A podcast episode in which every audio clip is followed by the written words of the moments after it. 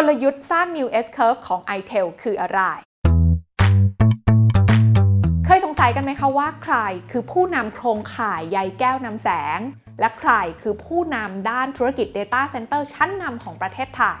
หนึ่งในคำตอบนี้ต้องมีชื่อของ iTel นะคะ ที่เข้ามาจดทะเบียนในตลาดหลักทรัพย์ตั้งแต่ปี 2559 หรือกว่า 5 ปีแล้ว แล้วก็มีผู้บริหารหนุ่มไฟแรงอย่างคุณนัททนายอนันตรัมพร ที่มาสร้างประวัติศาสตร์ การเป็นผู้บริหารหนุ่มที่อายุน้อยที่สุด ในการนำธุรกิจของตัวเองเข้ามาจดทะเบียนในตลาดหลักทรัพย์ของประเทศไทยได้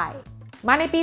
2565 นี้นะคะ iTel ก็มีความพร้อมในการช่วยผลักดันองค์กรไทยต่างๆ นั้น เดินหน้าเข้าสู่ยุคของการทำงานแบบดิจิทัลกันมากขึ้นด้วยบริการแบบครบวงจรระดับมาตรฐานสากล บนโครงข่ายที่มีเสถียรภาพสูงสุดนะคะ แล้วเส้นทางในการสร้าง New S Curve ใหม่ของ iTel หลังจากนี้จะเป็นอย่างไร มาติดตามกันค่ะ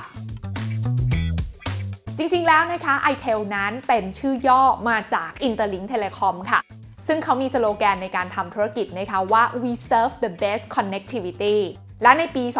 2565 iTel ก็ได้วางเป้าหมายในการสร้างรายได้ให้ไปแตะระดับ 3,200 ล้านบาท ผ่านการขับเคลื่อน 4 กลยุทธ์สำคัญค่ะ ซึ่งกลยุทธ์แรกก็คือเรื่องของ infrastructure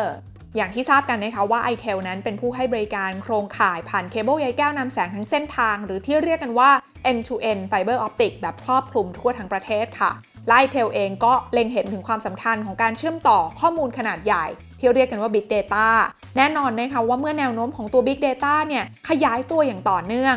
iTel จึงเห็นโอกาสในการสร้างโครงข่าย โดยมีการกำหนดโครงข่ายตรงนี้ให้เป็นเคเบิลใยแก้วนำแสงทั้งเส้นทาง รวมถึงโครงข่ายย่อยที่ทำการเชื่อมต่อไปยังลูกค้าปลายทางด้วยจุดเด่นของโครงข่ายเคเบิลใยแก้วนำแสงนี้ ที่สามารถรองรับการรับส่งข้อมูลได้สูงสุด และยังมีเสถียรภาพในการใช้งานที่มากกว่าโครงข่ายประเภทอื่นๆ จึงถือว่าเป็นการลงทุนที่ดีสำหรับธุรกิจที่ต้องการวางรากฐานโครงข่ายของตัวเองในยุคดิจิทัล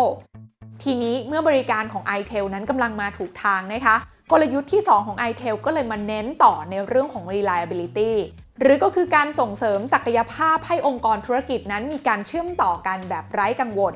และที่น่าสนใจก็คือกลยุทธ์ที่ 3 ที่เรียกว่า accessibility หรือโครงข่ายคมนาคมที่ดีต้องเข้าถึงได้ทุกคน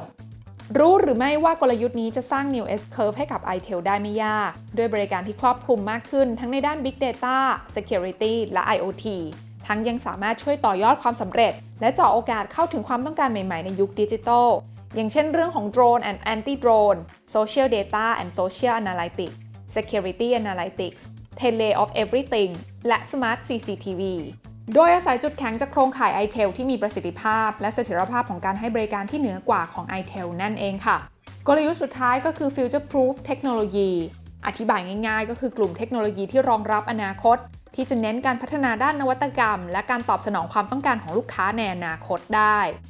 มาถึงตรงนี้นะคะคงจะเห็นได้ค่ะว่าการเติบโตแบบ New S Curve ของ iTel นั้นจะเกิดขึ้นได้เนี่ยต้องอาศัยจากองค์ประกอบหลาย ๆ ส่วนนะคะสำหรับ iTel เองนะคะเลือกที่จะเติบโตโดยใช้จุดแข็งของธุรกิจ นั่นก็คือโครงข่ายที่มีประสิทธิภาพและมีเสถียรภาพ ในการให้บริการนะคะกับองค์กรต่างๆ ให้เหนือกว่าคู่แข่งขันรายอื่น ๆ ค่ะ และยังขยายสินค้าและบริการนะคะให้เข้าถึงทุกคนได้มากยิ่งขึ้น พร้อมๆกับต่อยอดในนวัตกรรมใหม่ๆ เพื่อที่จะรองรับกับการเติบโตในอนาคต